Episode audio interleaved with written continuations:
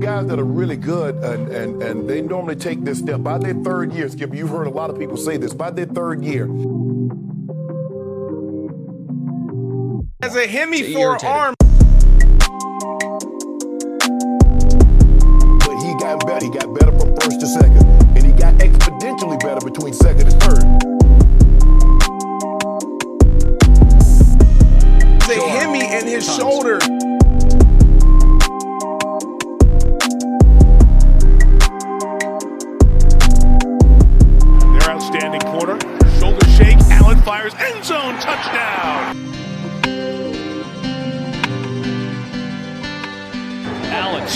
Middle of the field. First down and more.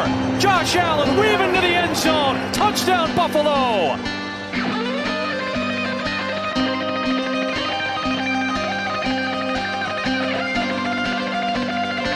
Allen, end zone shot. Got a man. Caught for the touchdown. He's a real threat down in the red zone, wherever.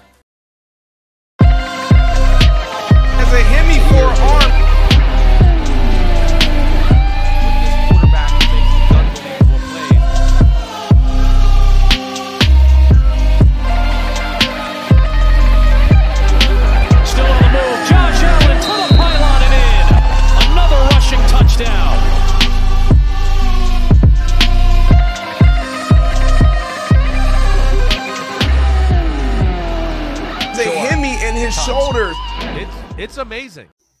What's going on, Built in Buffalo, Bills Mafia fans?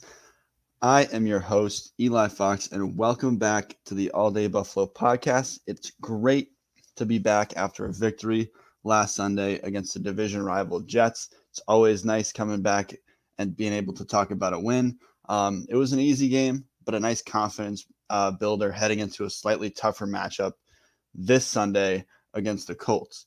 Uh, but before we get any further into this episode of this podcast, I got to shout out my BIB brothers and sisters on how hard they've been kicking ass.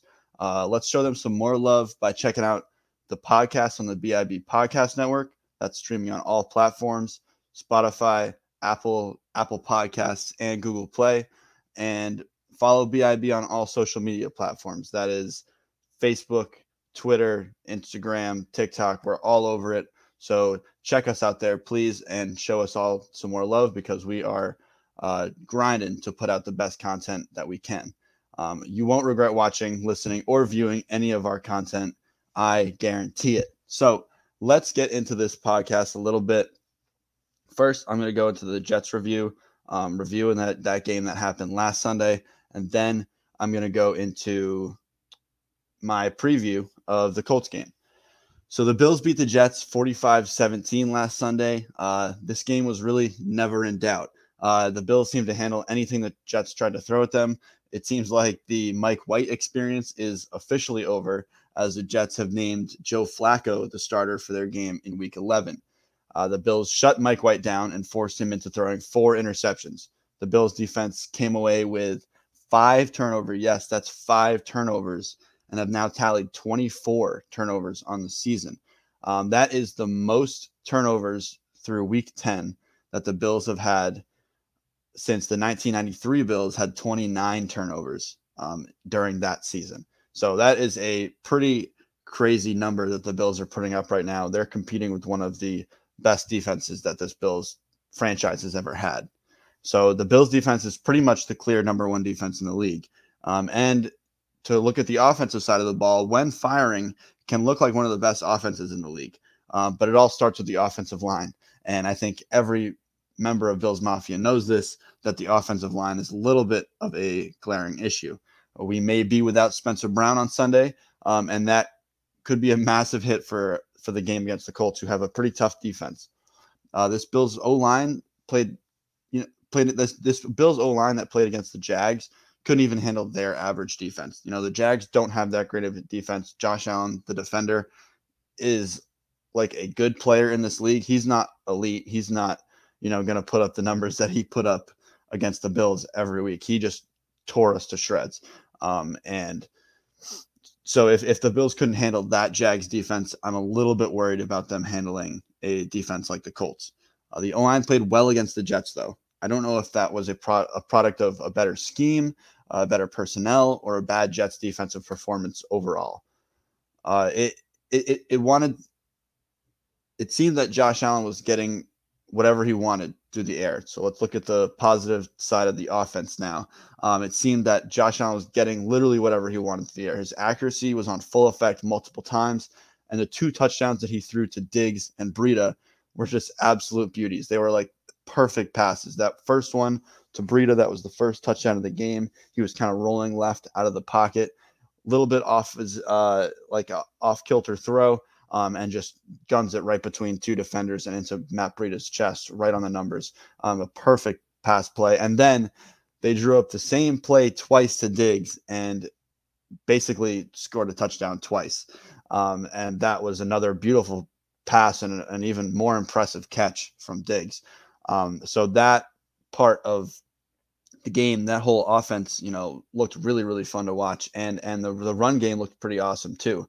Um, I think that Matt Breida adds a really nice asset to this offense. I think that his speed, his his edge speed, is is really important for what's going on with the offensive line right now. We can now use the sidelines if we can utilize Matt Breida. We can use the sidelines and the outside of the field more than the inside of the field, so we don't have to rely so much on our downfield blocking um, in like you know these halfback dive situations.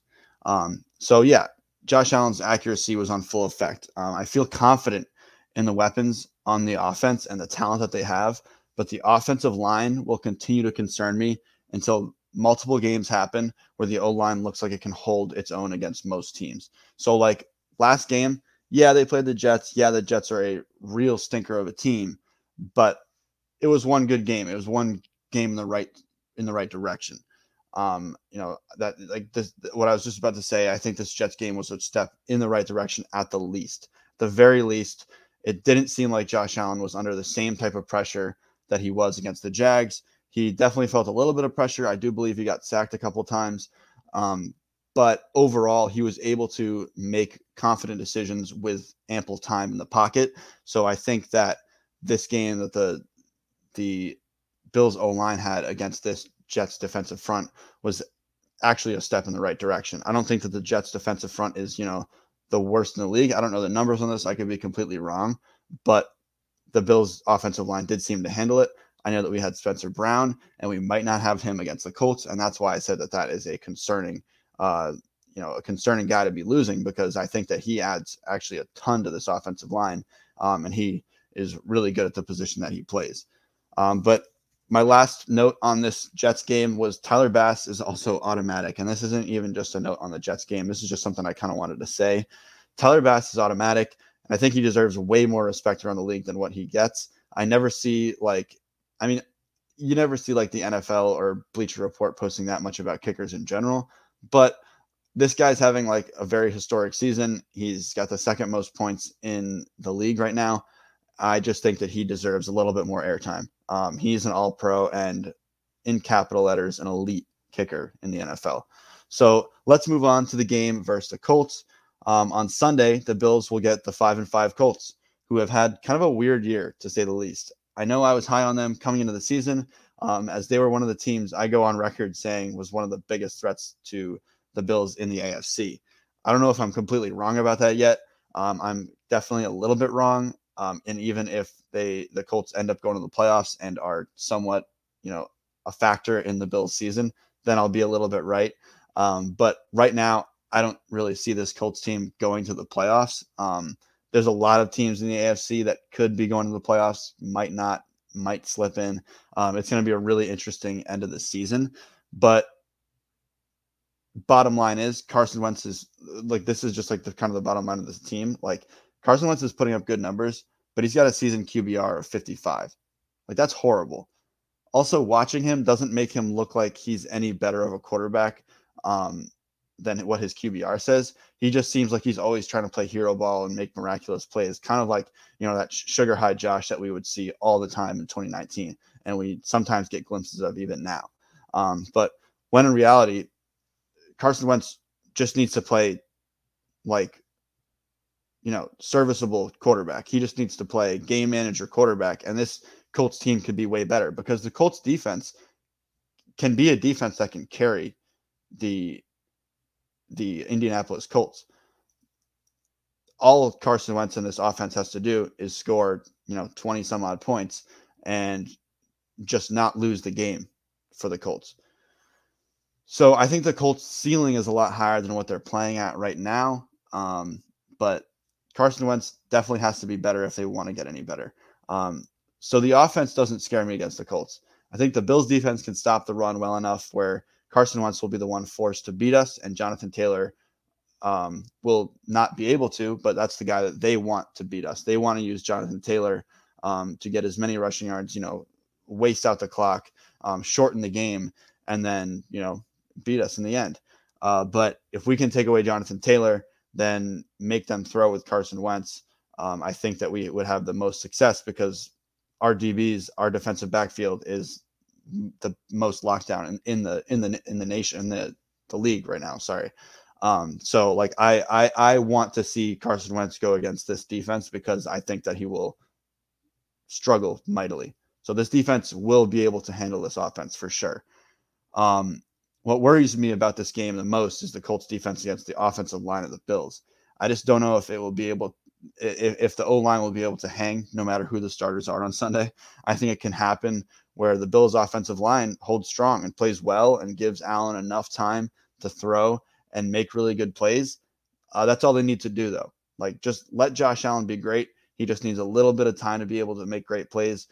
Just let the guy be him, but he does need a couple seconds to do that. You know, you can't just let free rushers come in like it was in the Jags game where he didn't even have time to look at his first read. Like he's got to at least be able to see his first sec two, first read, second read, and then he can make a play. Um, and I feel confident that Josh Allen can make those plays even with a shortened clock in the pocket um, because he's big, mobile, um, can make great throws on the run, and the wide receivers have such great chemistry with him that I think that they'll always be able to find him. Um, so that's really all I got to say on the Colts game. Let me get into my prediction real quick, though. I think the Bills win this game, but it'll probably be closer than uh, than, than comfortable for most. I'm to predict that this game ends Bills 24, Colts 18. I think the Bills make a game-winning stop on defense, and the offense runs out the clock, um, and the Bills win. Josh Allen Diggs are to connect again this week, and I want to see a little bit more Breida action because I like what he can do um, for this offense with speed around the edges. Um, I love the speed he brings to this offense. You know, pair him with Isaiah McKenzie. That's a very, very quick, um, you know, offensive unit that you have out there for a couple, like, you know, a couple quick sets uh, that you want to, you know, you want to get around the edge or you want to get a, a drag route across the middle. Um, I think that that would be a good, a, a good group for there. Um, but I'm excited for this game. I think it'll actually be entertaining, and the Bills should come out fired up to play a team uh, that, that they beat in the playoffs. So I think that this game is going to be good. I think the Bills are going to win it. I think that the Bills are going to stay atop the AFC East. Um, it is getting tight.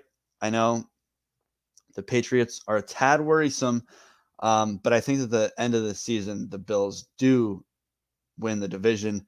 Um, but it's going to be close. It's going to be fun because we play our the the games against the Patriots later in the season. We got them week 13 and then I believe week 15. So those games are going to really matter. Um, and it's just going to be a fun end of the season. Uh, I think that it wouldn't even be crazy if this, these two teams met in the playoffs, which would be really, really fun. Um, but that's all I got for you guys today. Thank you for tuning in. Uh, thank you for listening to just a podcast on the Built in Buffalo Podcast Network. Thank you for choosing my podcast. Um, it means the world to me.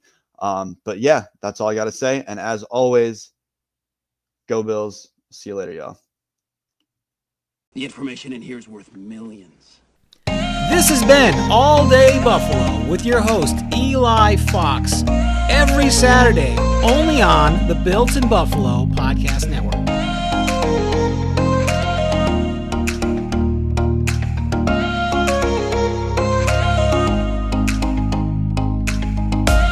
Being chased and throwing. Oh, and it is oh, caught. That's Stefon Diggs. The sliding grab for the touchdown.